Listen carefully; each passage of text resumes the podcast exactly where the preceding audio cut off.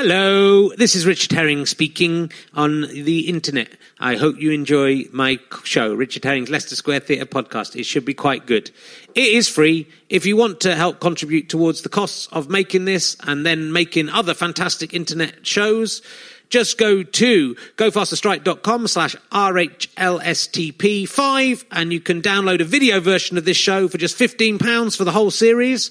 There'll probably be 12 interviews in that. That's pretty good value. Or you can just buy a one-off show for a bit less. Or you can get the audio that you're about to listen to, but pay for it. That's your choice. Uh, there's also an option to um, buy badges and contribute either one-off or monthly. But enough about that. Enough of my yakking. Let's get on with Richard Herring's Leicester Square Theatre podcast. I wonder who will be the guest this week. Mm, let's find out. Ladies and gentlemen, welcome to the Leicester Square Theatre. Please welcome a man whose penis is currently travelling in time and is inside Joan of Arc. Man, she's hot. Please welcome Richard Herring.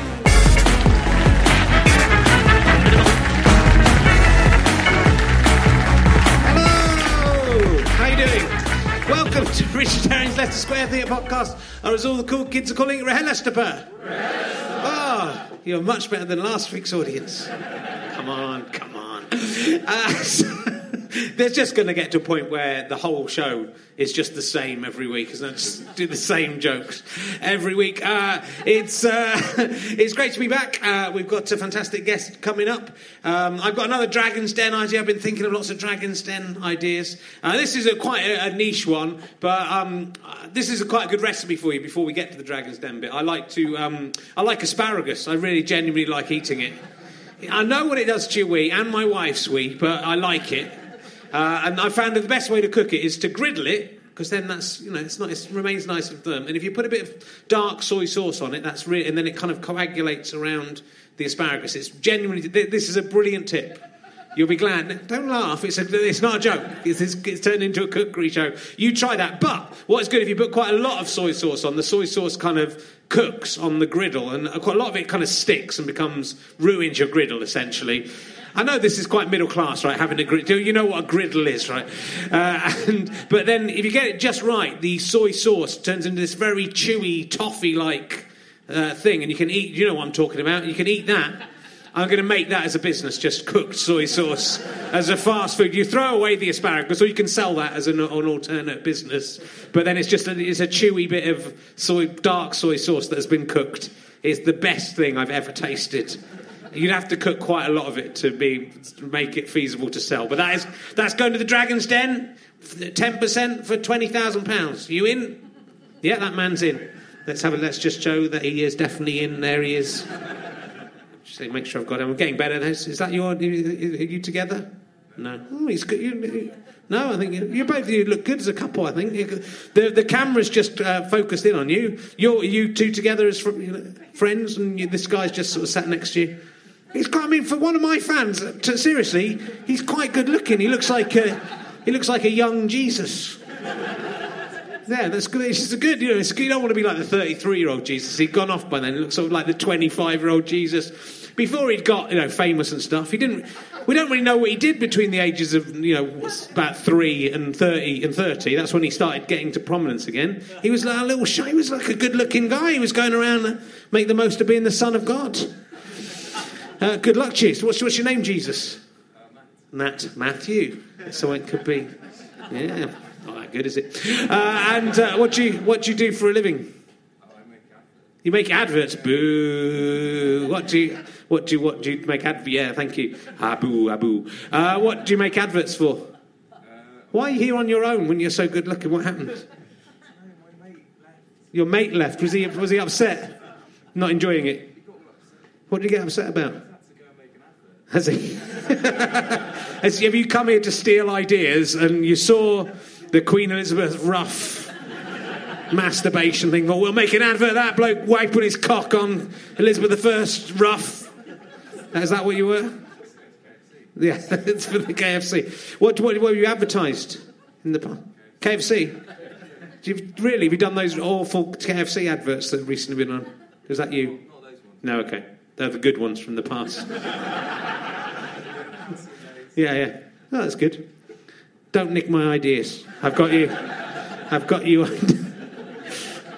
I quite like you've got a uh, you've got a T-shirt that says heroin addict. That's almost like a pun on me, uh, as well as being heroin. Uh, it's, it is a pun. And there's some very smart men here next to the nuclear physicist. He's a nuclear physicist. He could blow you up at any second.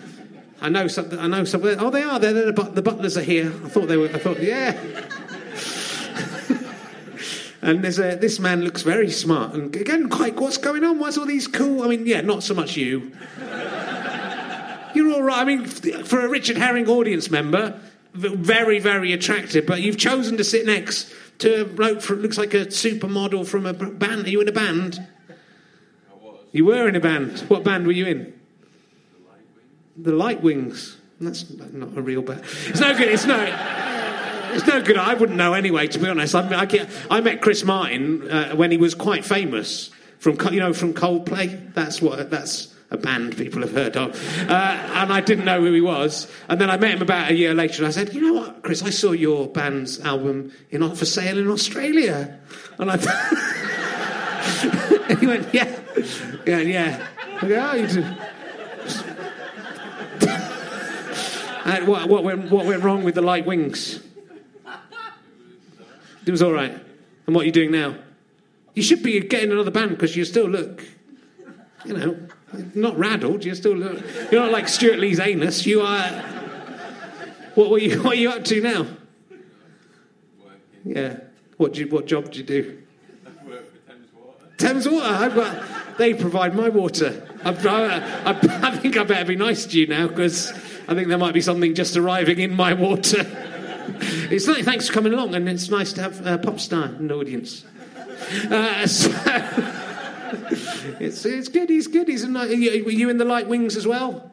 No. Are you with you? You his brother? Your slightly uglier brother. That's really. That's. It's bad luck. He's still good looking though, but comparing. Look. I mean, look. Look. This is what. That's what a normal Richard Herring fan looks like. And then look at that, you're like an Adonis, but I look at you next to him and it ruins everything. You've got a lovely girlfriend slash wife? Fiance, oh, that's nice. What's your, what's your name? Alice? What do you do, Alice? Yeah, I, I used to share a flat with loads of occupational therapists. It was brilliant. Uh, they were they were great when I was at uh, when I was at university. No one would live with me in the second year, so I had to go and live up on the hill with loads of occupational therapists. But they were lovely. Um, yeah. Did we? Did you have fun when you were a student as an occupational therapist? Yeah, I bet you did. Uh, but th- thank you for all your hard work. Being in the th- I'm welcome. Um, you haven't done anything for me yet. Look, we'll crack straight on because uh, our next guest's uh, trying to book a cab to leave. Uh, so he genuinely is, but I don't think he wants to go. I think it's just you know he lives in our town. Uh, he is probably best known as the Tory candidate from Birds of a Feather. That is what we've all come to see for him for tonight. Will you please welcome Robert Llewellyn, ladies and gentlemen, from off of Birds of a Feather. Welcome. Thank you. Take the uh, mic out and speak into it. In your, put it nearer your face. There we and then go, You like can that. speak into it. Yes. How are you doing? Very good, thank you. Very good, Good. thank you. Thank you. Very kind welcome. Do you remember much of the uh, the Birds of a Feather episode you candidate. did? I remember getting a lift to the studio with one of the birds. Birds. Which bird was it? Was it. Dorian or was No. it? It was one of the other One of birds. the other ones. Sharon or Tracy. Tracy. Okay. Yeah. yeah. It was great, and they were lovely. They Yeah, were very yeah, sweet, nice. and I was playing a Tory candidate. Were you hoping you might a- get back in the remake? day's work. Was it? Yeah, Could have they, they brought it back so you could they, They could, they could yeah, bring yes. your character back again. I hope not. what were they like in real life? The birds. they were they were weirdly, freakishly like the characters they they? play. Obviously, it was written for them, and they've Yes. known each other all their lives and all that stuff. I'm Yeah. sure it's well known. I didn't know. I didn't know at the time, but I learned. So they're very similar, and I think there were quite a lot of similarities f- between their own lives and their husbands. Oh really? A- As in, they were inside. Right. I don't know. That's No. could, could be scurrilous. Yeah, that could, could have started off on a bad note there. Could have so you yeah, take sorry this that, no. podcast down with your lies. It's good, but it's no, uh, it's no good night, sweetheart, is it? Let's face it. You, can only come up with one idea like that, Marks and Gran, and then you're treading water with your birds of a feather. Oh, sorry, I laughed slightly too richly at that particular comment. So uh, I do. I, I do like to go to the Britcom Confessions uh, website, which you may not know about. So I don't may- know about that. No, There's a no. website Yeah. where uh, people give their sexual fantasies about British comedians. And, Right. Uh, oh, I see. So it's not British comedians. It's not their sexual No. fantasies. It's sexual fantasies that people have about we can set up another website for Can you we- can I have- Sorry, okay, now I It's understand. Robert Llewellyn would. He'd like to. Yeah, whatever. Uh, so um, there is only one about you, and it's only elliptically about you, I'm afraid. But that is still better than uh, Ollie Mann, who got no, no people want to have sex with him, not even a pervert want to have sex with him, as has been proven. Um, this is what it says. I'd love to have a threesome with Rimmer and Lister. Right. No, a foursome with them and the cat. Right. Scrap that and just make it a full-on Red Dwarf orgy. So you come in. So, like, not even mentioned. not even a not even a character mention. But you are in there. You're in the melee. That's as close as I've got. Would you like that if that was if that was put, Thirty-five years in the business, and that's all I can do. if that was put to you in that way? Yeah, we'll take those two. Oh no, and him. Oh, and the rest, Yeah. and the rest, and the cameramen and the crew. Come on, Yeah. oh, come on in. But we, uh, That's well, quite uh, depressing. It, it does uh, lead me to the question I did want to ask about Red Dwarf. Has Kryten ever tried to suck his own cock? or would- have you ever dressed up as Kryten, Kryten. and tried to suck Kryten's cock? This is, I mean, uh, there's two things. Kryten could very Yeah. easily because his head comes off, so he That's could just true, take his head off and just hold true. it there. Yeah. So he could really, like, he could abuse himself quite badly. Does he have any kind of genitalia? Has that been established? No, there's nothing down there except plastic underpants and a trademark. A classic, a classic line. Um, uh, no, uh, wait a minute. What, what was the question? It's quite difficult. tried- have you ever dressed up as Kryten and tried to suck No, your own cock? no. And The- have you, as just as yourself? Oh yeah, I definitely tried to. Yeah. And, and failed, uh, Yeah. uh, and, and even went and did yoga when I was about 19 to think, what, God, if you really got flexible, yeah. you know, but I never managed. No. Were you the only man in a group of yoga and everyone's going, Why, what's that Yeah. guy doing here? Why is he doing that?" Why is he so interested in getting flexible in that particular direction? Yeah, no, I never managed. Um, but the other thing that is important, uh, which uh, as a theory I came up with years ago, with full head prosthetics, Yeah.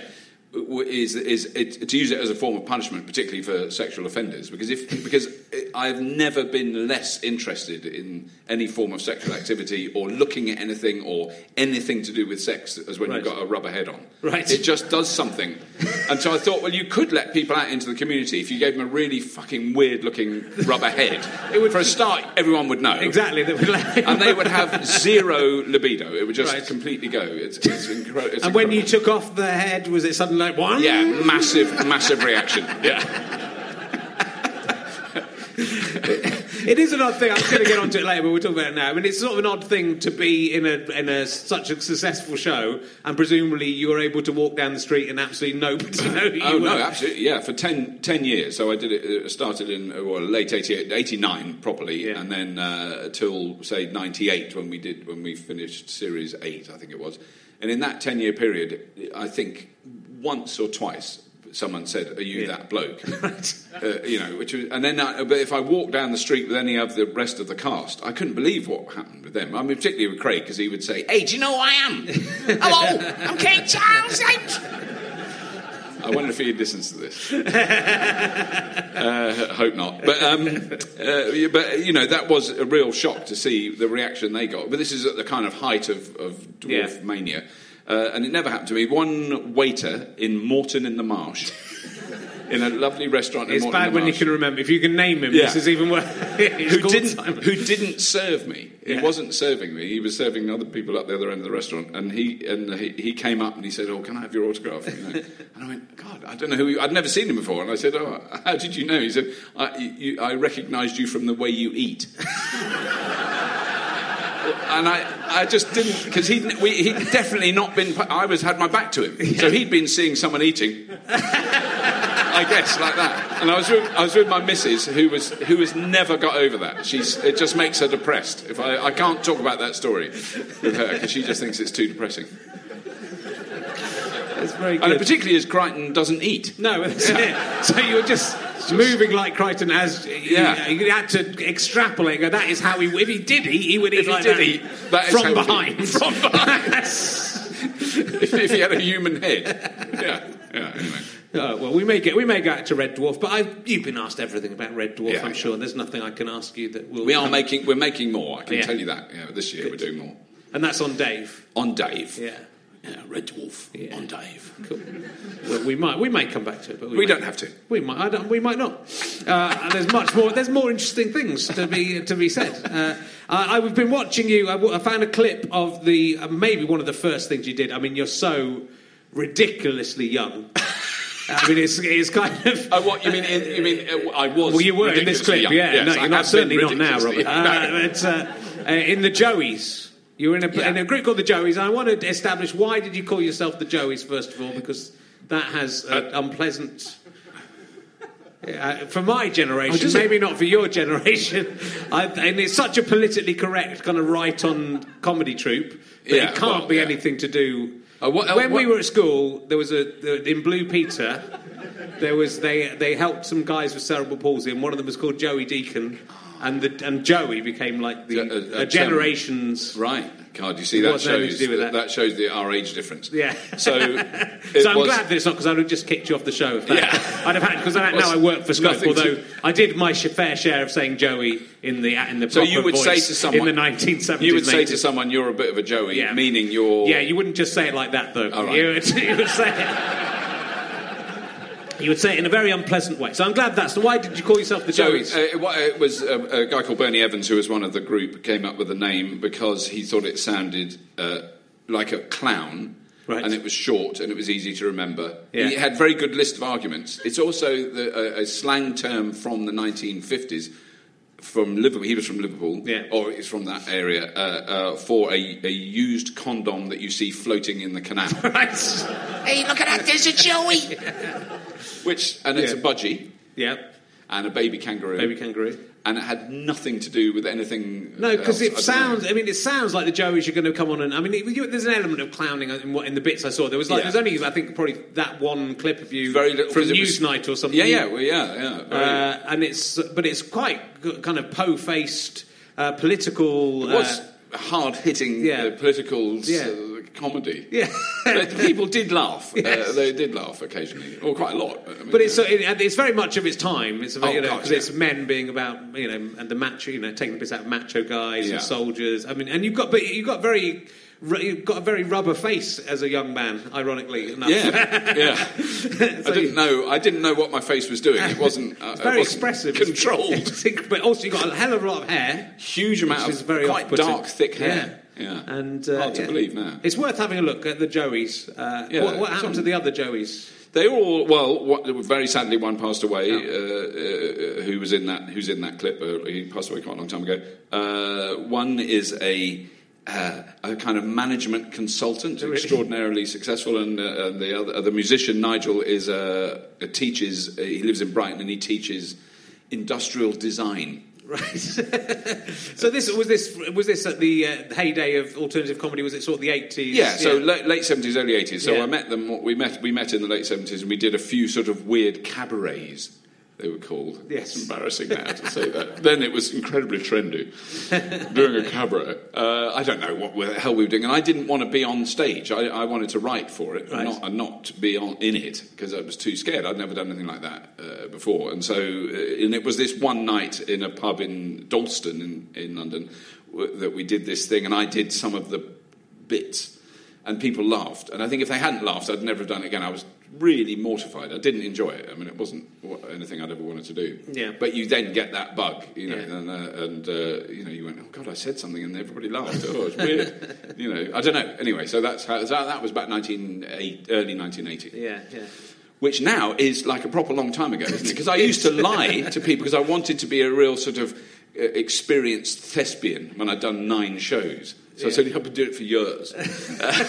where I've been doing it for like 11 weeks. And Yeah. then now I want to lie the other way. Yes. I've only just started. And were you working with all of the kind of alternative comedians around? Yeah, around I mean, sort the, our first really successful warm-up guy that we did lots and lots of gigs with, in, just around the corner in Covent Garden, uh, was Ben Elton. Right. and he was still a student, so Yeah. he was, and he was brilliant. I mean, you could tell that that guy just churned out. Because we do the same show every week, and he'd come with, with half an hour Yeah. of completely new material Yes. every fucking week. It was just it was shocking how much he produced. You know. Yeah. So yes, that crowd. Uh, Nigel Planer is a very old mate of mine. I Yeah. met him around that time. So that that sort of, uh, I guess that first generation of uh, whatever they were. Yeah. I don't know. They did, we didn't wear ruffle-fronted shirts and tell sexist jokes. That's about it, really. Everything else Yeah. was sexism and racism was like no, that wasn't right. No. in the 1980s. Well, like by the because I was sort of getting into the stand-up circuit at the end of the eighties, and there were there was you know there, even then there was still a lot of it was a similar sort of thing of, of very you know a right-on attitude Yeah. behind what you were doing that nowadays seems to- it just I mean it seems a little bit dated the joke Yeah. stuff just because but it Oh, it needed dated, but it needed to be like that at the time Well, because I mean, things were so bad. It's hard to, do- uh, Yes. to imagine how how uh, virulent the sort of Jim Davidson. So now we can Yeah. sort of see Jim Davidson. Even he's toned it down about a thousand percent. But if you if you imagine a brutally sexist, violent, horrible, racist Yeah. thug, that's a comedian, and that's what comedy was about. You Yeah. know, and it was fucking horrible. It wasn't. Yeah. It wasn't. Uh, Well, even, the, even the stuff that got on TV. I mean, Yeah, the, that was on telly, The, yeah, yeah. comedians was, you know, which I loved Yeah. as a kid because it was Yeah. people telling jokes, and I didn't necessarily get Yeah. what was going on. But it was very, you know, sexist. And it, I mean, even the mother-in-law jokes were the, the, the least of it. So it was. It's kind of an amazing. and That eighties stuff is, a, is an amazing time. I think. Yeah. But uh, Yeah. it's. Yeah, I don't know a lot. Of, a lot I think even the young ones. Did you do? Were you in the young ones? No, you no, no, you didn't no. get no. Uh, but that I love. I mean, I s- so love that at the It's time. stunning. No, Uh, it but it's. I absolutely can't. I find it difficult to watch now. Yeah, it is, I mean, it is weird how it's dated. Yeah. And bottom, I was in Bottom. Yeah, that's bottom right, was yeah. Bottom was extraordinary because it was just so so. so I mean, I, could, I was ashamed because by the time I was watching Bottom, I was old enough to think that that sort of puerile humour was really not necessary, and I would literally wet. There would be a wet patch in my trousers because I was laughing so much. I mean, just pulling out a no, nasal hair with a pair of pliers in a bathroom. Two grown men. I mean, it's fucking ridiculous, but just it did make me laugh. No, they, yeah. Yeah, fantastic. And um, I, well, I was quite interested to see that because I, I, I owe a lot of my uh, uh, laughably called career to um, Paul Jackson.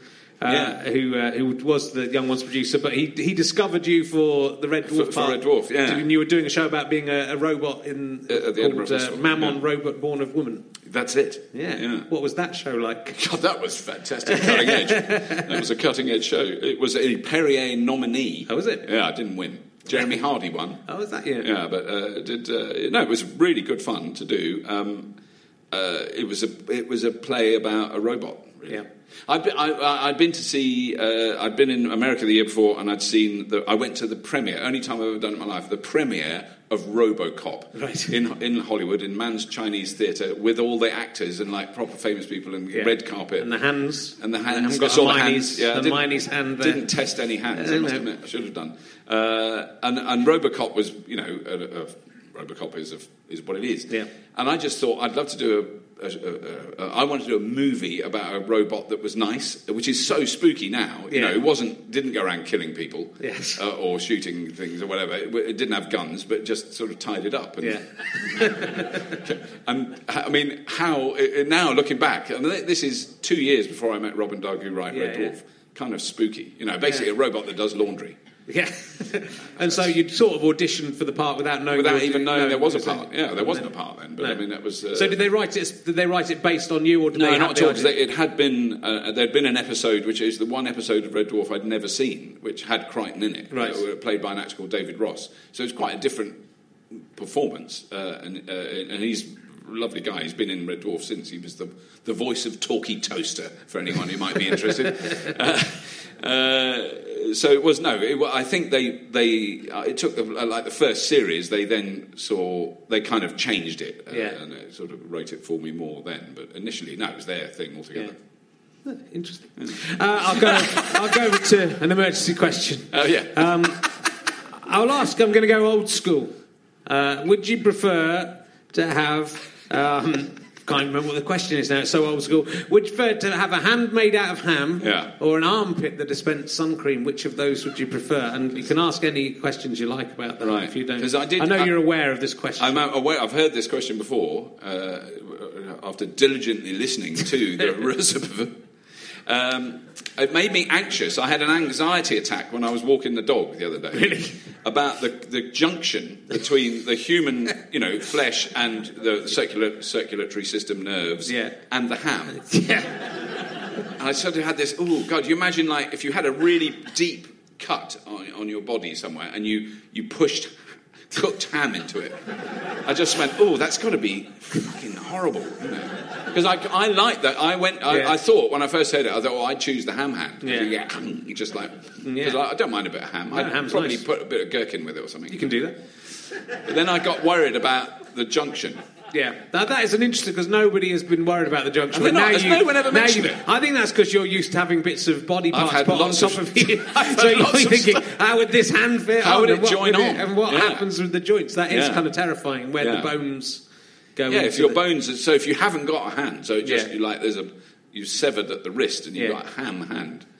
So Yes. that made me quite anxious. So then I thought, well, well then uh, the, the the the the is it armpit? Yeah, that your stuff comes out your armpit. But then I thought, oh, then there's glands there. There's all Yeah, kinds of other think stuff. about that. How does that connect? And what? Where does? How deep is the reservoir of sun Yeah. cream? And, yeah, and could you like alter your diet? In, in, you know that, that would then produce either a stronger or a weaker sun sun. You know, I've, I've always said that it will stay the same factor all the way through, so you can't. Yeah, so you can't do choose about whatever the, the factor is, because and then- presumably that you're secreting this. Yeah, in well, some you know, way, organically. not it does. You, you have a valve that means you can control it. I, Yeah. I don't want you walking around No, with just sun gushing it. cream. I wouldn't do that to you. Well, I don't. Know. The thing is, I don't. I don't. I'm lucky in the sense that I don't. I go. Uh, you know, if I go in the sun, I don't get terribly burnt. Uh, Right. In the sense that my skin goes quite brown, and I don't get like people. Like my wife is very Irish. And if, she, if there's some reflected light off a distant window that comes through and, and touches her skin, she gets freckles and depressed. you could put the sun cream from your armpit I could her. just squirt it on her all Yeah. the time. In fact, I suppose that might be a, it might be a bonding experience. Lift your arm up, doll. I need a bit of a squirt. She's, her voice isn't quite that deep. It's close. Depends on her mood. Yeah, no, I'll go. For, okay, I'll go for the sun. I'll go for the sun cream. Well, I think you Sun know you- plan, you've made me feel slightly sick about the ham hand. Yeah. now. I'm never going to ask that question again. I, I wasn't really going to ask it anyway, but I will never ask it again. Um, and you do a lot of writing. I mean, you've, you've uh, we'll get onto your books, but Yeah. you have written. Um, uh, you've written a screenplay for the, of a, the film of the Christmas Carol. Oh yeah, a long time ago. Yeah. with like Kate Winslet and lots well, of people. I didn't it. write it with her, but she No. was in it. Yeah, Yeah. but I didn't meet her or any of No. that sort of thing. I Uh, love the Christmas Carol. Yeah. there's been a lot of uh, There's adaptations. been lots of, of adaptations. I did not see your one. You didn't, re- to be perfectly frank, you haven't left, led a culturally bereft life uh, by not seeing I it. should, um, it wasn't I've terrible. It was, an, it was an animated Right. Christmas Carol, and it had a couple of things that were not my idea, like a mouse that was a character in it that was slightly annoying. Oh. Yeah, that's no do it. But the good that. bit is the three. Um, Oh no, that's a completely different job. Just I was, I was right because I did I did do a voice. I did, was one of the voices in it, but I can't remember what it what I Uh, did. you, I did look at it on. I, I'm But I'll tell you what I did because it was the same company. I did Prince Cinders, which is the Cinderella story reversed, Switched around. which was a, a that's what we book. need. Yeah, it was children's Men book. being empowered. That's what we want. yeah. so Prince, so he meets a so Prince Cinders is, Yeah. is Cinders, a little boy, and he, or a young man, and he Yes, meets the beautiful That's a bit princess. He's a young boy who meets a prince who just fucks him at midnight. Yeah. There he goes. Don't Yeah. tell anyone. I'm going to turn you back into a. Yeah, it was a children's show with an enormous amount of bumming in it. Yeah. Oh, well, I'm going to I'm going to look at the Christmas Carol. That sounds to me the Christmas Carol m- movie sounds like a good answer for Pointless. If we find out who the people are in there, and we can't talk about it too much because it hasn't been on No. yet. But we you, we took each other on at Pointless. We did, I know, but it was weird. Because you, you were quite keen. I and was wasn't sure what I was doing. Well, I, I was the only one who knew what the game was out of everyone doing. yeah, you were. Yeah. uh, and I really liked the program. And I, it grew on me enormously. yeah, I really I enjoyed bet it, fucking did. So, yeah, no, I, don't know when it's on. Do you know when no, it's on? I think it's on over Easter. It's, so soon. it's a it? shame. Yeah. Shame we can't. Yeah. Shame we can't talk We about can't it. talk about any of it. No. You were on with Dom Jolly, who I, you know, I don't really like anyway. But I thought, I think he, I think, I well, the, the partner I was with made a, a, quite a bad mistake in the first round, uh, which was embarrassing for her. Uh, and uh, but Dom Jolly just kept on going on about it, he which I he- thought was yeah. Uh, ungallant of him. Yeah. Uh, but that uh, that's all I'm going to tell you about it. You, there's no way anyone can work out what happened from that. You'll just have to watch. I can't wait to talk about it. It was. Uh, uh, I, I will. I will wait, though. I will. I will wait. I think we should Uh. I will wait. But you also write. When you've written, been writing books for a long time. I- There's, a, Yeah. there's, I, I, I like this title as a book. Uh, this is what maybe your first book, uh, "The Reconstructed Heart: How to Spot the Difference Between a Normal Man and One Who Does the Housework and is Great in Bed and Doesn't Get All Iffy when you mention words like love and commitment." Yeah. Which is pretty impressive as a title. It's a good title, isn't it? And you imagine that just flew off the shelves. It can. But what, what I quite like about it is it's sort of saying, I, Robert Llewellyn, am good in bed. And don't get. that's, what I'm re- that's what you're really Yeah. saying there. No. So, that, what was it? Was it. Uh, Well, it was from a show. It was it was a, a, a, a kind of a, a comedy lecture Yeah. with comedy slides. Right. One of them was a classic, which was the amount of red wine a woman has to drink before she believes all men are bastards. Right. And it gradually decreased from 1960 till it was just like a sip in the year 2000. So you know, it had some good it had some good visual gags. Uh, and then uh, someone said write a book about it, so I kind of tried to do that. sounds good. I would. But is it still. Can you get it on Kindle? Or Oh, you can get it in charity shops if you're prepared to look long enough. No, I wouldn't think it's. Uh, it was a, lo- a long time ago, a long time out of print. I don't know when it came out in the early nineties. I think it was a- yeah, uh, yeah. I had to, it's weird how you. I've got two children, and I can only do things in terms of when they were born. Yeah. So that was before they were born. So it must be, and my son's twenty, so it's got to be more than twenty years ago. Right. Yeah. Good. And so, but now you're writing sci-fi books. Yeah, They've been doing that. which has been great fun. Yeah, Yeah. the last uh, yes three years. So I've got So two of them here. trilogy. Just I just brought them just Oh, in, just in case just in case up. you mentioned them, just so you Let's can see them. So that the, the, that's the first two books in a trilogy. I'm quite excited about that because I want it to be th- thicker. So I'm writing the third one at the moment. So they're they're uh, the science fiction. is quite hard to talk about them because they're sort of they're not full of shagging and bumming, but there is some shagging fine, in the first one. But it's very very delicate and, Yeah. and uh, gentle and humane. I'm not so interested in that. Uh, so, So yeah, let's if it's with human that. beings, I'm not that interested. So it's called News. The first one's The first one's from- got news from Gardenia. Yeah. Uh, and that's set 200 years in the future where it isn't shit. I mean, that's the basic Right. gist of it. So it, I think I saw one too many dystopian science fiction Yes. films Yeah. where there's one man with a gun and he's going to save his daughter and she's on the and he's got to blow away loads of zombies or the Yeah. fucking oil's run out and everyone's killing each other. Or, all those. There's plenty of them, and they're re- very early on. When I started writing, I was like, "God, I know why people write those because they're really easy to fucking write. Everything's gone to shit, and there's one guy with a gun." Yeah. Uh, and uh, and so to write a story that, that was about uh, the, really following the historical progression of the human Yeah. species uh, and to, to sort of project that forward is, is you know it, it's better now than it was in 1105 or 2000 years BC when life was was fucking brutal, short, nasty, and you died very young. Yeah. We live longer. We're much less likely to die a violent death. All those things, you know, we've got Yeah. all those things. And so I just pushed it. So I took that and went with that. So there's a great guy called Steven Pinker who does a wonderful talk about. Uh, uh, he's written a great book called The Better Angels of Our Nature, which is about how it's it, we're told it's all worse. And like my gran would say, well, in the old days, we keep our doors open, you didn't, it didn't matter what happened, you know. And actually, the amounts of rapes, burglaries, and murders during the Blitz in London were fucking horrendous. but it's not reported, obviously, because it would have lowered morale. But there was an enormous amount of crime because of the blackout and people, you know. So we always think it was all marvellous back then, everybody stuck together. No, they Also, there were Nazis and, And there were some Nazis and bombs You know, in what I concentration always- camps What I always love about that, it was always much better in Yeah. our time when, Yeah. when there was genocide going on. So it's just that that you know the statistics of it are Yeah. that you know if you were you and I would not be the ages we are a no. thousand years ago, we'd have both been killed in a war or bludgeoned or whatever. Uh, and so to then push that forward to what the world could be like in 200 years if we didn't shit it up. Yes. Uh, and, and, and how society could uh, change. And so that really made me have to think about those things and read a lot about that stuff. And so the, the, the first book is a kind of benign, anarchic country, this country, uh, with no cities, uh, with, uh, with everyone has to grow food, which is why it's called Gardenia. That's the name that we've given this country. Uh, Uh, because if you don't grow food, you haven't got anything to eat. because there's no, uh, you know, all those things have changed. But it's technologically highly developed. Uh, there is high technology stuff being used. Sure. Um, we don't burn, and they don't burn anything. So that was the, the, the baseline I gave myself. They, no one can burn anything to make anything else. Right. Uh, which, if you think, is what we do a lot at the moment. Yeah. And the big downside of burning shit is you can't burn it again, and it does other has other problems. So it, it's a sort of thought. It's a part thought experiment, part adventure story of a slightly nerdy and emotionally blocked person.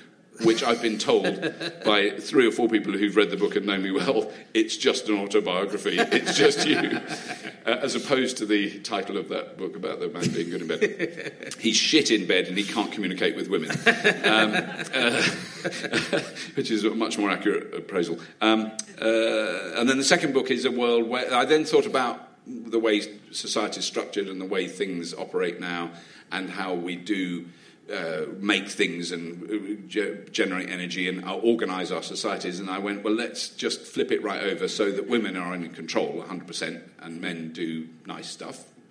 Take the kids to school, get coffee, wear nice hats.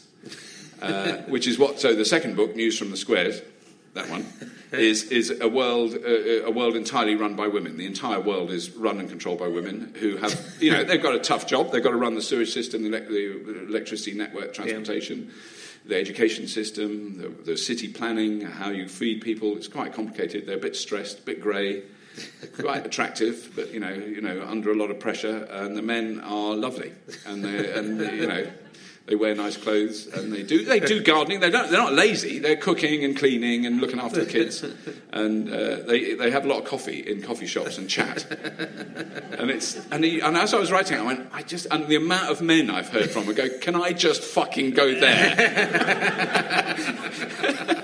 they do shopping for clothes and shit. Yeah, it sounds nice. It is Yeah. quite interesting because I think that that's what is interesting about science fiction is nearly always negative about even like Yeah. H.G. Wells.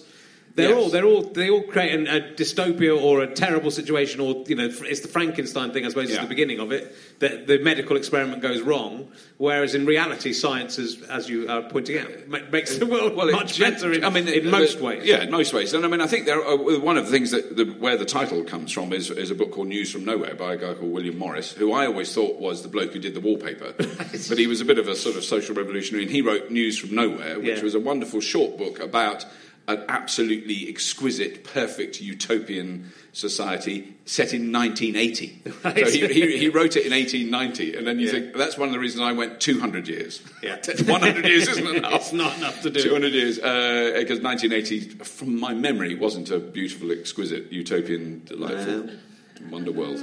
Uh, uh, and so there's, and he, and his is, an, uh, you know, I reread it. I read it when I was very young, and I reread it when I started to work on this, and it is, it's very, it was a very different experience reading it again, but it's. Um, uh, it, it's not got gags or shagging, but and everyone smokes, which is quite weird. Everyone smokes pipes. Right. They're all smoking pipes. They all they all sit around and philosophise while they're smoking pipes. And I couldn't do that because that's burning shit. That's true. Yeah, so That's true. no smoking. Well, you were talking of burning shit. Um, there was that time you burnt some shit. No, uh, they, uh, you uh, you're a big uh, fan, obviously, of the electric car, which I suppose does not burn petrol. There's something must burn to make the electric car work. Not necessarily. Okay. We could go into it, and I could be very dull.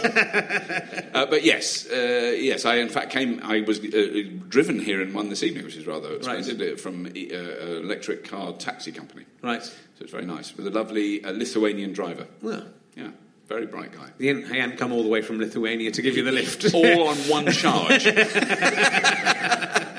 so, do you think electric cars are going to?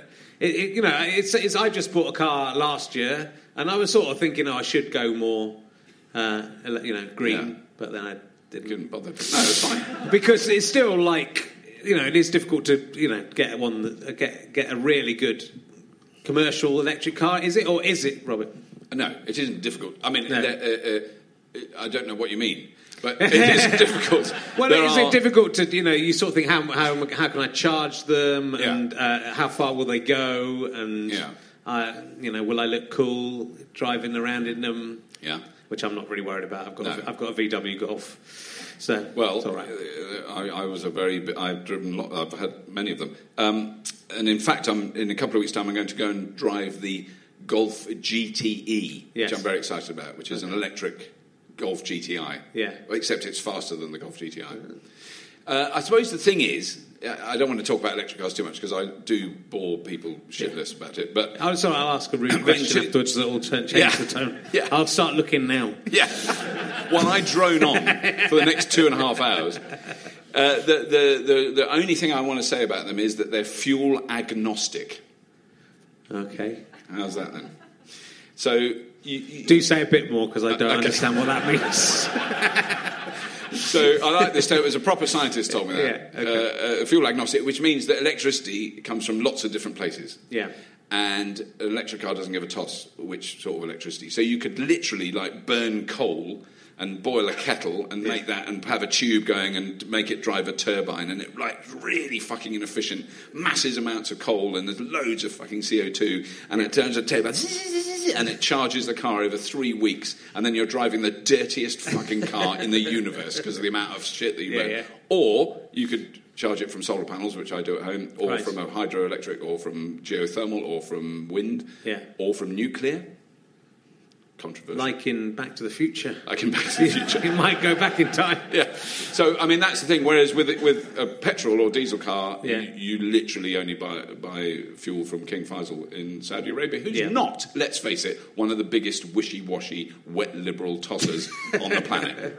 I guess it's you know is when you look at it like that, it is an interesting. It's the same way as people argue that you know getting cocaine from South America actually Yeah. doing lots of harm in that area, and lots of liberal people will take lots of cocaine. But yeah, when you think about where petrol and diesel comes from, Yeah, it's a bit of a uh, problem. if there if there wasn't that uh, call for it, then things Yeah. would be quite different. I don't know if they'd be better or worse. No, I don't know. That. I don't, know it would be different. yeah. I, mean, I think that's the, and it's a disruptive technology uh, in, in the same way as mobile, so- you know, cell phones, mobile phones, the internet. Yeah. It's a definitely a disrupt. It, it disrupts the, the what we're used to. It's normal to go in a car and fill it up in a petrol station. Ninety nine percent of people, including me. Go to a petrol station, you pick up the thing, you go, that's where petrol comes from, that thing. Yeah. And you put it in the tank, and, it, and then you fucking cost a fortune, fuck. And then you buy a bottle of water, which is more per litre than petrol. and you moan, but you don't moan about that. And then you drive, and that's, you know, that's normal. But I mean, even today, in the Daily Telegraph, well known left wing rag, there is a report about the levels of uh, airborne pollution, nothing to do with CO2, climate Yeah. change or anything. Airborne pollution at Buckingham Palace. It's, the, it's one of the worst places in Europe. Right. It's so high. It's because we've got so many diesel taxis and buses. Yeah. And that's changing, and it will change, and it will get better. But it, it- you know, there there are a lot of aspects of of why we might consider using an electric car that aren't anything to do with looking good when you get out of it. Because if you think of it, the people who promote the looking good when you get out of a car notion are three of the biggest tossers that British television has ever produced. And I do not want to look like them. I don't give a fuck what I look like when I get out of a car, and I don't give a fuck what the car looks like. It can look like a turd. I quite like a turd car, actually. An electric turd car would be quite good. That would be quite nice. Yeah. It's just a question of whether it can get you to the places you need to go. You know, I drive around the country a lot, and then I Yeah. think, you well, I mean, it would be a challenge, but it's less of a challenge now than it, uh, well. A Yeah. very quick one. Three years ago, Brian Milligan, BBC journalist, drove from London to Edinburgh in January in a Mini E. It was an electric Mini. It took Yeah. him four days, Right. and he had to stop and plug it into a 13 amp thing like you plug your kettle into. It took 10 hours to charge it. He couldn't put the heater on. It was because it used too much power, and he couldn't get to the next place. It was a nightmare, and there was a huge amount of press all over the world. Fox News in America loved it. Uh, it was on the BBC. And then uh, three weeks ago in January, I drove from London to Edinburgh in a Nissan Leaf in 13 hours. Really fucking boring. Better to get the train. But we did it easily because you can charge them at every single motorway services Right. all the way between here and Edinburgh. Yeah. There's a charger that will charge it in 20 minutes. right. And so we just did it. Yeah, so, oh, that would be good. With the heater on.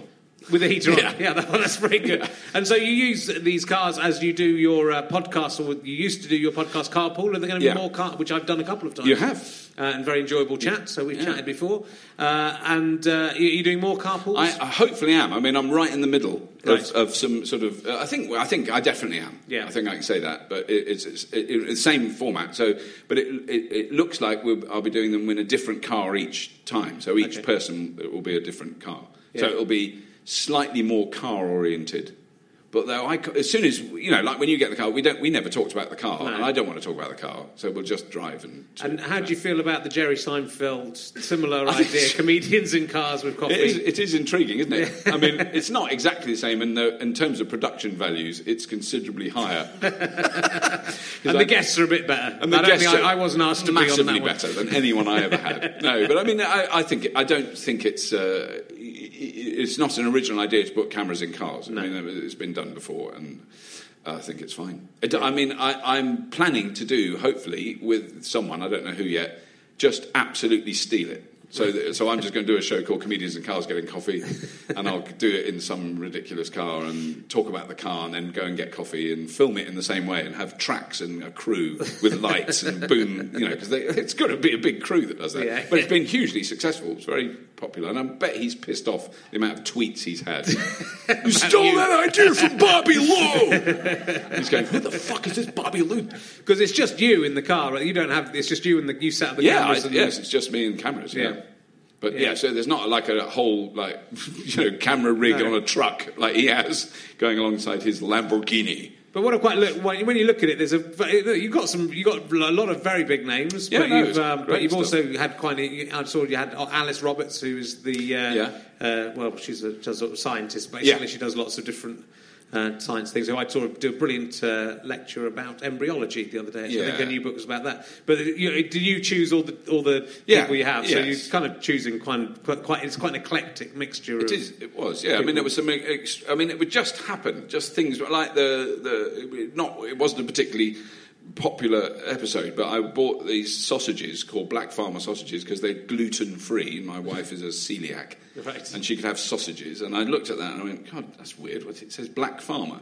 And then you realise that it's, it's a, a, a West Indian guy that has a farm in Wiltshire and grows pigs and makes sausages. And Right. he's celiac, so they're gluten-free sausages. Right. So then I, I kind of see their PR thing, and I go, so I get in touch. and suddenly, I've got the black farmer in my car, who is standing as a Conservative MP at the last election. Did you Failed. talk about birds of a feather? Didn't talk about birds of a feather. but we got on really well, and Yeah. he told me that really I should vote Conservative, for Right. the, you know, in the most, the nicest possible way. And I said, I don't think I will, but uh, you're lovely. And he was exquisitely dressed, and he has Yeah. this lovely farm, and he's uh, so that so I love doing that. That kind of completely weird, you know. Basically, I, I did uh, research in a supermarket. Right. yes, That's, that's where I found him. yeah. But it's mainly again, it's an internet-based thing, which we've Yeah. had in the, the last uh, two podcasts with people kind of doing pioneering on the on the internet. So, Uh, is the, is the new series going to be on? on Oh yes, internet? just on the internet. Yes. Yeah, I mean that's really its home. I mean, so that got picked up by by Dave again. Yeah. I did a series on Dave, which was fine and it was good, and I was you know, but it wasn't what I wanted. The whole idea of that always was that it was a an internet thing, and also that you weren't restricted by length of time. Yeah. that you could do. Some of them aren't that long, you know, 15, 20 minutes. Some are three quarters of an hour. It Yeah. depends on what happened. You know. Yes. Yes, well, that's what I like about uh, this show is the uh, is the fact we can talk for a long time about things that aren't interesting to Yeah. the audience at all, You can drone or, on. or anyone at home. But we, it still it still goes out. Fuck them. Fuck them. Yeah. Who's important, Robert? You or me? It is us. if your penis could travel through time, Yeah. who would you have? So you can have sex with one person before your penis But now, evaporates. here's back into- again, yeah. I've got a little bit of a question here. Yeah. Which way, Well, that's in good- terms of time? It can go forwards, but I quite you like know, who do you want? forwards. Who do you want? To fuck? I want to fuck. Uh, all I can think of is your own relations in the future, which would be a terrible. Who do you know? Who, who's who you gonna who you gonna fuck in the future?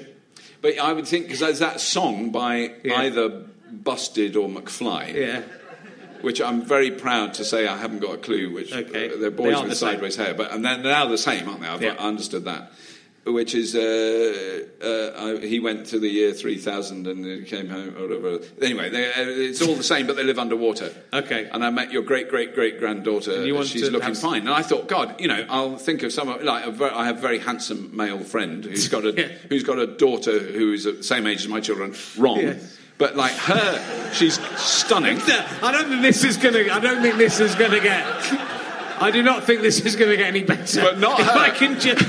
Not It's her. like I'm not There's no paedophile, blood- but if I could travel, There's no 20 blood relation. But I want to go like five generations in the Okay. future. And have sex with and a have sex with no, no, with a grown woman, with a grown woman who is the great great great granddaughter of this twenty-year-old woman I know risk, now. Robert. Because Is there a risk know, in well, that? because you, the, the, the genetic material could get sullied. You know, But one she's of not- my fans could have sex with. Yeah, but she's not. She's no blood relative of mine. So I'm No, not know saying it's not that. like- it's just you. At five generations' time, anything could happen. God, I suppose in that time, maybe like her daughter, the woman, I, the girl I know now, her daughter could have married, say, my grandson. Yeah. Fuck, or, you know. Yeah, then- exactly. Ah. Or That- you know, even. have- I mean, that's the least of your worries, to be honest. This, this psychological thing this is open. Well. I'm talking- I want to go to the future and have sex with someone who I'm just having a punt on might be attractive. It's only your penis that's going, so that's fine. Exactly. You can't see them anyway. There's, you don't look at the mantelpiece, do you? When you're poking a woman It's in the, year the, other, 3000. the other thing that made me anxious was how thick was the is the matter, the dark matter Yeah. of the, the where the wormhole is. Because if it's like really thick, Yeah. It wouldn't reach. You know, that would be so depressing. You've got this fantastic opportunity to have sex with Yeah. your best friend's daughter's great great great great granddaughter. And it might be a grandson, though. That's the problem. There's no guarantee of the ah. gender. If you go, I'm five generations, whatever the child Right. is, the grown child is. this is, I mean, the, the thing is, there's not a court in the land that can touch you for this. No, Or not until you're well long dead. That's the Actually, beauty. if it was a, bo- uh, just now I've had a bad thought that I don't know. If I wanna- now you've had a bad. It's not thought. bad. It's not bad. It was just sort of inappropriate.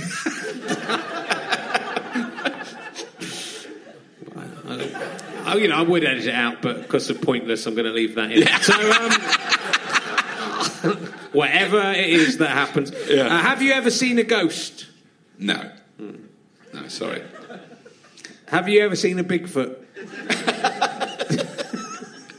I've I, I have seen some fucking big feet, Ah. but not an actual Bigfoot. No, size nineteen. Imagine uh, when really, Yeah, size whose- whose nineteen. feet were I? I, I used to make shoes, so I made a Oh, pair of shoes for a man who had size nineteen feet. Who did you make shoes for and why? Oh, all sorts of people, but I mean, he was he stayed in he stays in the memory. he does. But what, very, who were you big feet. working for? Selling? Did you? Uh, I used to work for, oh, look, they're still there, James Taylors, who are Oh, yeah. shoemakers just off Pad- Marylebone High Street, Oh, yeah. and John Lobbs, who are in St James so like Street. proper smart Proper shoes. smart shoes. John Lobbs is where James Bond had his, Right. you know, in the stories, had his Yes. shoes and Charlie Chaplin saw his lasts. He had quite small feet. Right. You saw his lasts. Yeah, so the last is the wooden mould that the shoes made on. Yeah. So They uh, kept with- they kept them all there. Just in all- case. You never know. You You might never, come back. you never know. Time travel. Mr. Chaplin's come back, sir. Funnily enough, I'm reading a book about. I've just read a book about that's coming out. That's been out in Germany about Hitler just waking up and being alive again in the, in the present day. Wow. After he's committed suicide and he's suddenly alive again. So you know, you never know. If Never he can do it, Chaplin can Yeah, do it. Yeah. Anyone with that moustache can do it. Um, and so, are you an expert? Were you? Is that a skill you've uh, properly acquired, or c- can anyone go and Oh, make oh, no, I did an apprenticeship and I was a, pro- I was a shoemaker, yeah. No, I I did didn't know it this for, at all. uh, is this is this a known fact about you? I think it's not something I've kept deep. Didn't see on- other- didn't see it on Wikipedia. Yeah. Hey, it's not on Wikipedia. No, is- I did it. So I mean, I did it, but, but uh, when I start when the Joeys started, I had quite different hands Right. because a shoemaker's hands.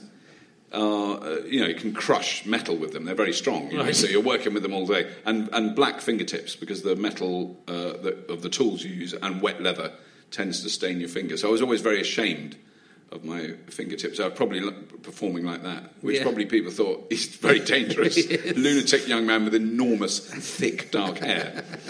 But uh, yeah, so, So, if you need new shoes now, do you just make your own shoes? no, I would love to. It just it's very slow and painful. I know I've still got all the tools, but I, I, it would take me a long time to do it. I think. Make your own shoes, man. What are you thinking? I mean, I have made mine. I've still got shoes I made, but not, Yeah. this is like 30 years ago, so I haven't done it for a long time. I'd, I'd be making my own shoes every. I'd have a new pair of shoes every day Every if I was you. I'd just throw them away. I'd make them, put them on. Go, mm. I mean, there is a, it is an experience that's hard to communicate if you've never had it. But if you have a pair of shoes made for you, Yeah. it's weird. I mean, or you make your own or whatever. But you, when you put them on, it's like you've put on a brand new pair of shoes that fit. Yes. which normally, you know, brand new shoes don't. and so they're very. They don't uh, they're- these one. These one because I think I've got like some posh shoes. These are really fucked now, but they were these were quite expensive and posh. Yeah. But I know they they really hurt for ages. They Yes. really rubbed for ages until they got the right. And also, I just kept slipping up because they. they got What you meant to? They don't have any yeah. soles on them. What are you meant to do about that? That's stupid. Well, I know it is. It is a problem, but they make a really good sound. If Yes. you've got really good ones when you're walking on London pavements, a little bit of grit. yeah. Yeah, but I mean, no, they're lethal. I've fallen over so many times. And also, when you stand on chewing gum, it really Oh, sticks to it. horrible. Yeah. Just buy your shoes from uh, Clark's. Yes. That is my Yeah. that is my advice, and then you can have a go on one of those machines where you put your foot in.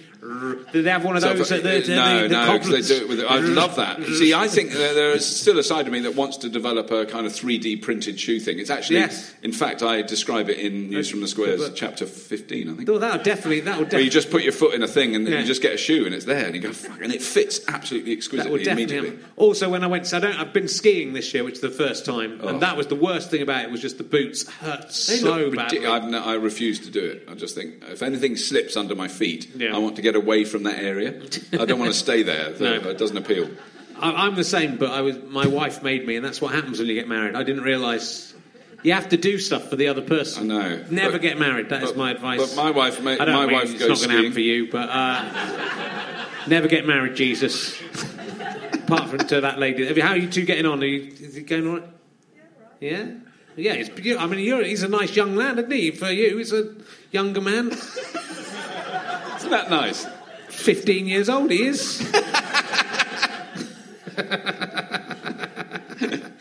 Sorry if you're also 15. it, is, it is dark down there. Uh, so, uh, yeah, let's. Oh, I was going to ask you about the time you got Tabasco on your penis, but that was Ollie Mann, who I forgot to. Oh, yeah. That's the. I forgot to ask him about that. Um, oh, my, my sound guy, George, uh, wants to talk, and I hope you are in this because I didn't see this in any right. of my research. Uh, he loves Hollywood science. Oh yeah. Has Pe- have people seen this show? Anybody saw Hollywood Science? Yeah, some people have seen Oh, it. Oh, good. Some people saw it. So you can recreate. You had. You did. there was one where you had to piss on a shirt. yes, piss on a shirt. Yeah. And what Hollywood film is that? in? uh, somebody else. It's it's it's Jackie. Chan. It's the first movie I ever saw Jackie Chan in. So Right. it's Jackie Chan and Owen Wilson. Shanghai Noon. Shanghai Noon. So Jackie Chan. Audience Wikipedia. They're in a they're in a prison. Yeah. They're in a, like a Western jail. Yeah. You know, a cowboy jail. And uh, Jackie Chan says, uh, "Ben Bar, wet shirt, wet cloth, very strong." Something like that. He does his lines, and, and Owen Wilson goes, "Oh." I just love his voice. I can't do it. well, all right, let's get the shirt wet. And then Jackie Chan turns around, pisses on the shirt, wraps it round the bars, twists it with a with a bit of wood, and it bends the bars and they can escape. And, Wow. and the line, Owen Wilson's line is, "I thought you said wet shirt, not piss shirt." Because anyway, so if you wet linen Yeah. or cotton, it strengthens it enormously. It's a And would you be able? To, and did you try and then we did it. We then prison? recreated it, and we could, we bent hugely thick rebars, reinforced steel bars they used to build in buildings. That's quite we dangerous, isn't it? Because now loads of criminals are going to be able to escape Yeah. to you if But- they've seen this program. Not that I've spent a lot of time in prisons, but when the few times I've visited mates, they don't have that sort of cage thing. Oh. They have a massive fucking steel door. Yeah. so it would be harder to bend that with a shirt. Yeah.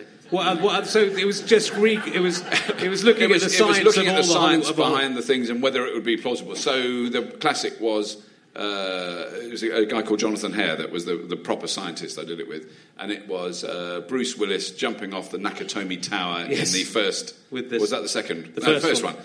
Uh, with the with the thing tied round his Yeah. waist, and so and they, we worked out from watching the film very carefully what how far he dropped, and it was about 120 meters, and then it goes ching, and it goes tight, and he goes like that. But what would actually happen is, you'd, as he said, you'd have Bruce and Willis down at the bottom of the tower because you'd be falling at terminal velocity, and it would just literally snap the human body in half if it didn't have any elasticity in it. So you didn't try that one. We didn't try that. We tried that one with, a, with an action man out of the bedroom window of the house we were filming it. Yeah. We did some really good stuff. Uh, It Yeah. was great fun to do. that sounds like a great idea. We made soap like they did in um, Fight Club, but we didn't use human fat. We weren't allowed. We, I wanted to, and we could have. We were getting in touch with liposuction clinics to see if we could get. with. Yeah. no, not. But they weren't, we weren't allowed to do that. Right. But we used pig fat, which is incredibly worryingly similar. Yes. Pig fat and human fat. And we made soap, and I had a, I had a bloody shower with it, which is a bit embarrassing. Drank my own piss. and they wouldn't any me just- that was I'm a bit uh, that was from Waterworld. Uh, Oh, was was it? it Waterworld? Kevin Costner. What Yeah, was it yeah. called? Waterworld. And you see him piss in a jar, and he puts it through a reverse osmosis machine, pumps Okay. it through, and then he drinks it.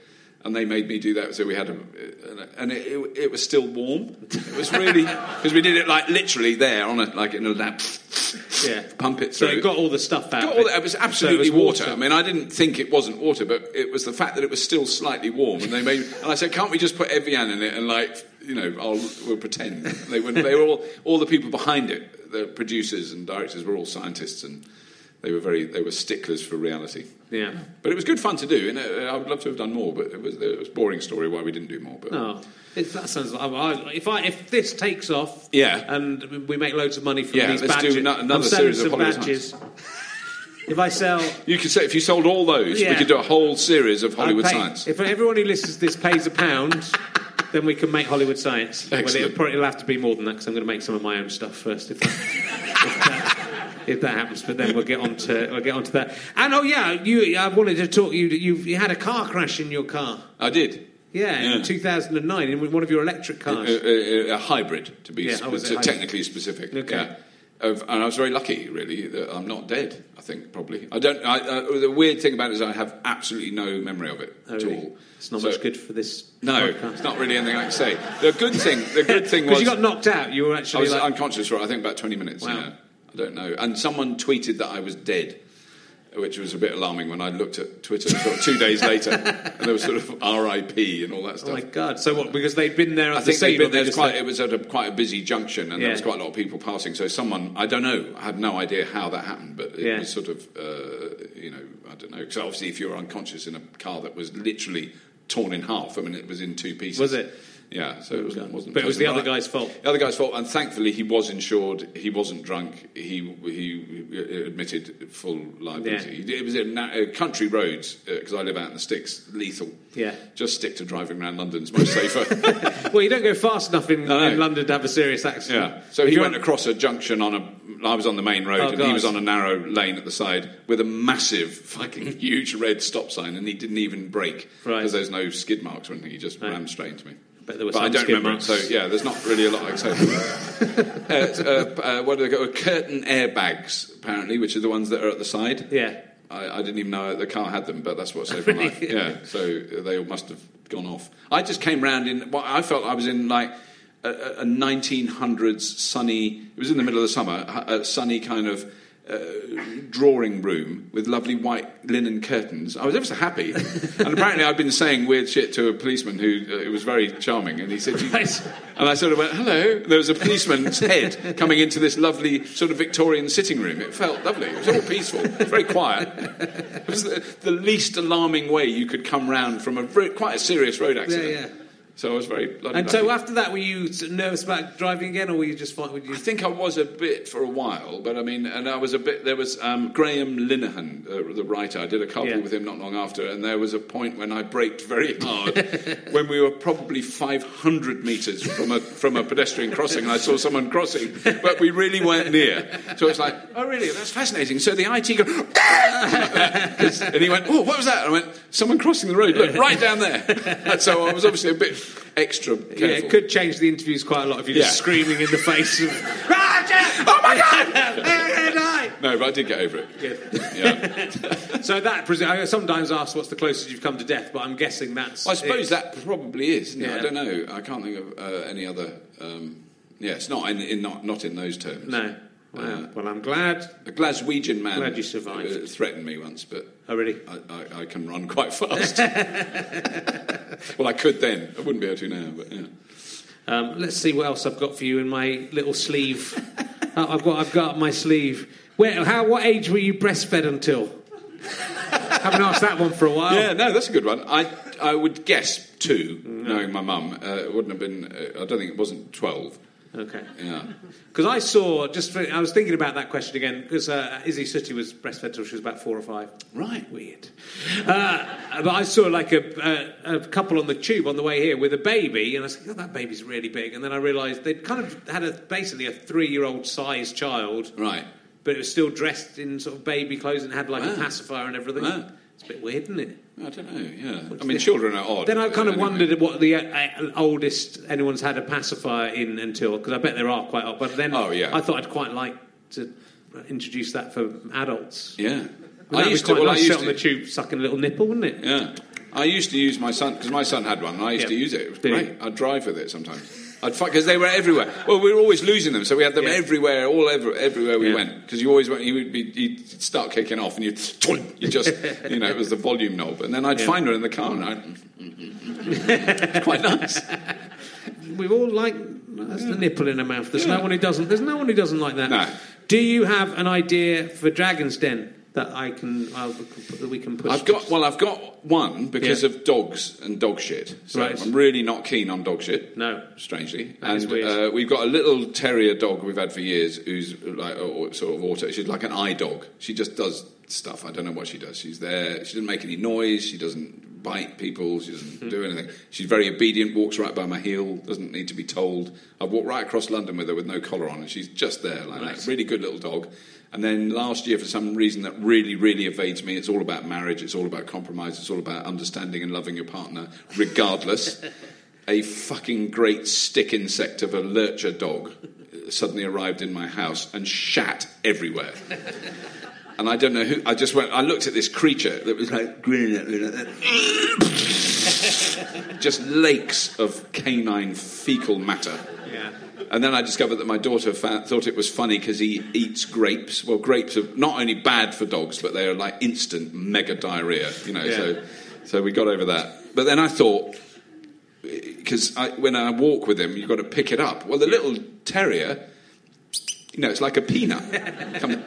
It's all dry and, you know, it's just really neat. You pick that up, not a problem. And I'm not offended by it. I'm quite happy to do it. When he does it, it's like a fucking log. it's just gross and it quite often of loose, um, a loose Yeah. nature. So, I so just but- can't work out where this is going. That's what. Well, I don't know if you're going to start selling dog manure or something. So there was that. Well, then a couple of years ago, I did a program in Holland with about a guy who builds autonomous drones. Right. And I know that drones, uh, drones are trendy.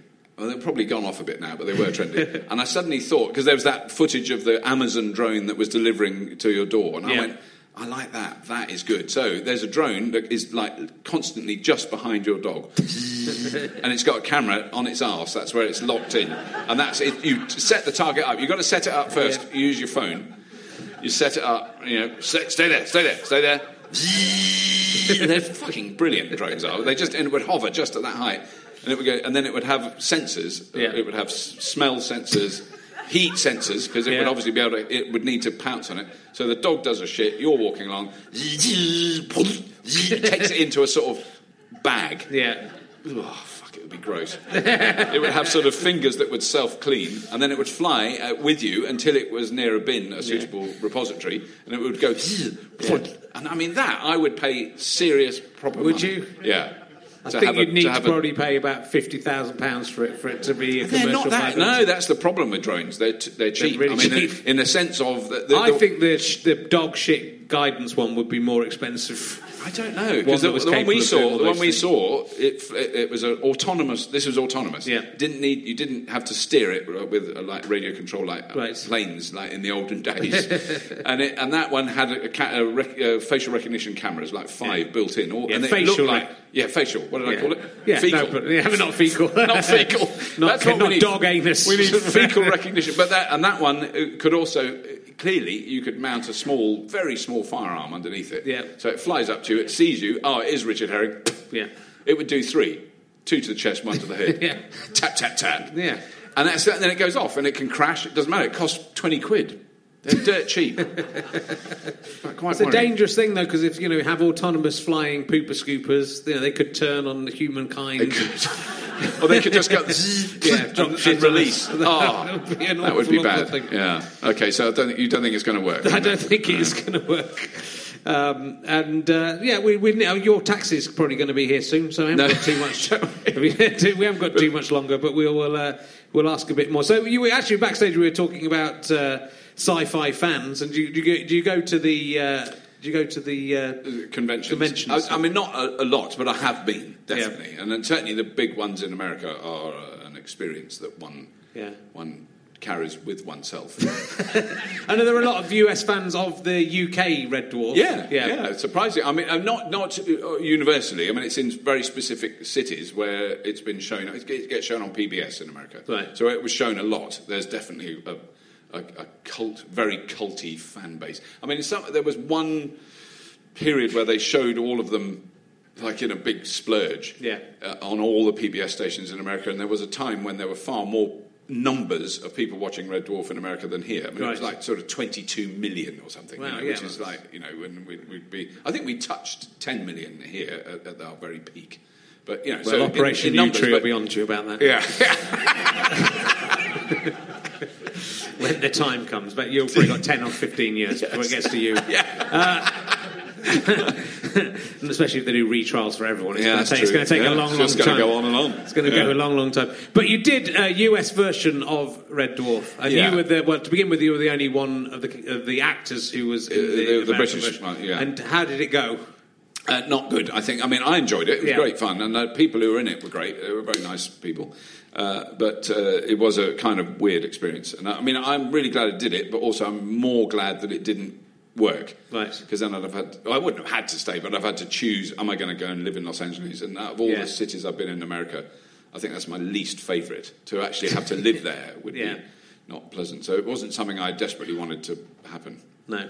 So- what went? What? What? Why didn't it work? Oh, no, I mean, it, uh, it really isn't to do with the show or anything. It was to do with the politics of the studio system and the t- Yeah. TV industry in America, and it was unfathomably complex, complicated. Right. I can't even remember all the ins and outs of it, but I was very grateful not to be at the blunt end of that. You know, I was just faffing about. And also, you get treated in a totally different way as a, if you're on the screen in America. Yeah. It is the equivalent of royalty here. You know, it's you just get ridiculous, unnecessary privileges Right. that you don't. I felt guilty about being sort of, you know, tossy middle class twat. Um, you know, and all those things. So a huge uh, uh, ex basketball player, I think he was seven two, seven foot two, told me that he showed me where my parking space was in the in the in the studio lot, and and, and so he was doing that. That's where you park the car. If anyone else parks a car, you tell me, and I will personally come out and kick their fucking ass. And I was like that, going, and I went, I haven't got a car. it didn't matter if anyone else parked in that space, even if I didn't have a car. You know? so it was just a weird world. You didn't want that. You didn't want that world. no, no, not not like no. It was bonkers because one one time I walked uh, when I the first week we were doing it. I stayed in a hotel. I can't remember where anywhere. Uh, Universal Studios. That's where we were shooting it. So I stayed in some hotel that was probably three quarters of a mile away up a hill, and I went, oh, I'll walk in because we were in the studio all day. and It's sunny and it was lovely. So I walked down the hill. That that I may as well have created a terrorist attack. They went fucking apeshit because I didn't get in the car that they sent. You know. So then you realise, oh god, this is really weird, restrictive world that they're all used to. The Yeah. American actors were used to it. And also, you kind of, but you bought it. Once you're in it, you can't Oh, escape. you, you, I would have had I would have are- had petrol implants in within a week and been in 23 hours a day therapy Yeah. and had my penis enlarged so hugely no instantly because you do get paid silly money as well Yeah. I mean uh, but then it's all uh, but then it was taxed almost to invisibility for the beginning Right. until I managed to prove that I didn't live in California and, and you get I don't know it was a really it wasn't a sort of it wasn't the glamour that it was meant to be No, it's interesting. I was reading Rupert Everett's um, second autobiography, and he, he did a, a pilot of a sitcom he'd come up with about a British ambassador. Right. But it was it was and and um, who was in it? Um, I Claudius. What's his name? D- uh, Jacobi? Derek Jacobi was in right. it, but Derek Jacobi basically, you know, they they really fucked around with it and ruined it and Yeah. changed it. Though, to be honest, his original idea didn't sound brilliant either. But they they, they, made, they then made it even worse. But Derek Jacobi just said to him backstage as he was about to go on, "I no offence, but I really hope this doesn't get made." Well, I was- yes, I was a bit like that. because but it is because you know there's, there's on the one hand it's like a life you know life changing Yeah. amount of money, but on the other hand you can't escape the contract. No. uh, at all, you know, and so And it's six years. It's a six-year Yeah. contract, so it's a big commitment to make. I mean, I think people like Hugh Laurie, you, know, he got he did it right. yes, and uh, you know, I have enormous respect for that. And also, he was sort of. The, he, I, I've always thought he was the really good actor out of that generation. Right, he yeah. was the really extraordinary actor that you sort of think of as being, you know, he's just a sort of posh chap. Actually, I think he, when he acts, he's very, Yeah, good. yeah. And I mean, that was a really interesting series that was massively popular in America. I mean, it's extraordinary how. What a star he gave, and how much money he would have got for doing that. Then you realise I reckon over twenty thousand pounds easily. total. In total. In total, could be. I'd go as far as thirty-five thousand in total for ten years' work. But it's, it's it's interesting how those those moments can change your life. You know, your life Yeah. can go one way or another way. Yeah, I, you know, it's, I can't really see. I can't see Red Dwarf working in, in with an American the American system. I mean, it was. I don't know how. Yeah, it's a very. It was a very. I, I could have brought my third book out, which is called "The Man in the Rubber Mask," which tells the story of that in Yeah, great oh, detail because it is a quite a complicated story of Yeah. what, what happened there. But um, uh, the actual pilot itself wasn't that bad, and the actors in it are really, really good. They were very funny and really good. I mean, Jane Leeves played Holly, uh, the computer, and she was then in. Uh, um, Frasier. Fraser. Frasier for years as Yeah. the as the sort of I don't know quite what she what her accent was because she's posh girl from Surrey, but um, Yeah, it was odd. She did a sort, sort of northern a northern accent, That, that Americans would understand that, that no northern person has ever spoken. And then all of her family had to come over, who were all again English actors, Yeah. Who then had to do this ridiculous northern accent. That's right. Accent. It's the Yeah. only bad thing. I love that, that sitcom. It's Yeah. sitcom. It's the only slightly weird thing about that sitcom. Anyway, look, we better, Right. we better, you know, No, we we gone could, on for hours. We It's could go on all night. It's been very, very, uh, very, very enjoyable meeting you, and thank you for returning the favour and coming on my thing no, as I've been on yours. And um, yeah, will you please give a massive round of applause to Rob Llewellyn, ladies and gentlemen? Thank you. You have been listening to Richard Herring's Leicester Square Theatre podcast with me, Richard Herring, and my guest, Robert Llewellyn. Music was by Pess, thanks to Orange Market, the British Comedy Guide, everyone at the Leicester Square Theatre, and Chris Evans. You know the one I mean by now, and uh, all of his crew from Go Faster Stripe. It was produced by wonderful Ben Walker. It's a Fuzz Go Faster Stripe and Sky Potato production. It goes out on the internet. Hooray! We'll be back with more next week. If you enjoyed that, you might also enjoy Rich Herring's Meaning of Life, which is also an iTunes and British Comedy Guide podcast. Uh, and you can watch a video of it at vimeo.com slash channel slash rhmol. That's all free. If you want a slightly longer version of that and the full interviews from that show, go to gofasterstripe.com slash rhmol and you can pay a small amount of money to see that. Or just donate some money and get a badge. You can do it per just one off or per month. That will help us make even more internet content, like a video version of As It Occurs to Me. You'd like to see that, wouldn't you? Well, you're going to have to pay a little bit because it's going to cost us a lot of money. So that's where your money will go. None of it will come to us. We'll just spend it on making more fantastic shows. Or come and see me on tour, richardherring.com slash gigs for We're All Going to Die dates, which are all selling pretty well. So book ahead if you want to come and see that. Thanks for listening. Or you can get uh, t-shirts at uh, cotton cart, richardherring.com, cart.com, and some mugs. Why not do that as well? Bye.